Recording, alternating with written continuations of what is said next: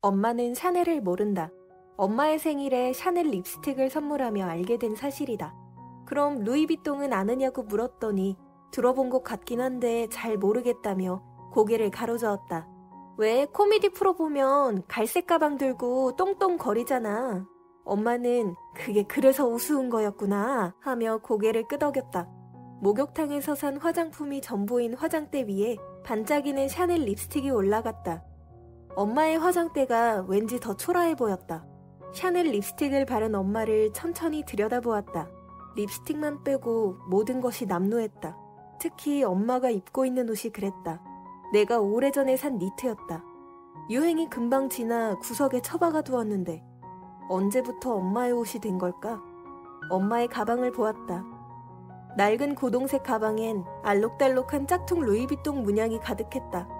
아무것도 모르는 채로 저 가방을 들고 친구들을 만나고 장을 보는 엄마가 떠올라 명치 끝이 쌓였다. 내 친구들은 엄마에게 빌린 명품 가방과 값비싼 옷을 곧잘 걸치고 나왔다. 그들의 엄마를 상상하면 드라마 속 사모님이 떠올랐다. 그런 날이면 고급스러워 보이는 옷을 단돈 만 원에 샀다며 밝게 웃는 우리 엄마가 오랫동안 아른거렸다. 그때 나는 나중에 돈을 벌면 엄마한테 꼭 좋고 비싼 것들을 사드리자고 다짐했다. 그런데 한참 뒤늦게 선물한 명품이라는 것이 고작 립스틱이라니. 엄마, 가방 하나 사러 가자. 엄마는 내 성화에 못 이겨 결국 나갈 채비를 했다. 나가는 동안 통장 잔고를 헤아려 보았다. 익산 시내에는 아울렛도 백화점도 없어서 우리는 대형마트에 있는 자파 매장에 갔다. 한참을 둘러보던 엄마가 갈색 가방 앞에서 머뭇거렸다. 마음에 드는 눈치였다. 내가 가격을 묻자 직원이 가격표를 꺼내 확인시켜 주었다. 20만 원이 조금 넘는 가격이었다.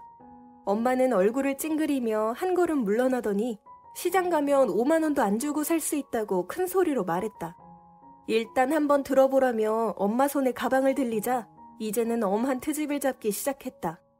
지퍼가 불편할 것 같아. 너무 무겁네. 소재도 약해 보이고. 엄마의 목소리가 점점 커지고 있었다. 얼른 가자, 그냥. 눈치를 보는 직원에게 미안해서 얼른 계산하려고 지갑을 꺼내는데 엄마가 거칠게 내 팔을 잡아 끌었다. 그 바람에 휘청대면서 진열된 물건들을 떨어뜨렸다. 다른 고객들의 시선이 느껴졌다. 떨어진 물건들을 줍는데 눈물이 날 것 같았다. 분했다.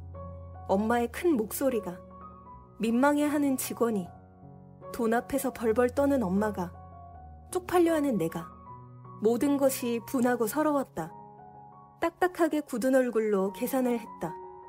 엄마는 건네는 가방을 눈치 보며 안아들었다. 우리 딸 덕에 호강하네. 집으로 돌아오는 길. 엄마가 고맙다는 말로 정적을 깼다. 그러면서 딸 덕에 호강한다는 말을 덧붙였다. 호강.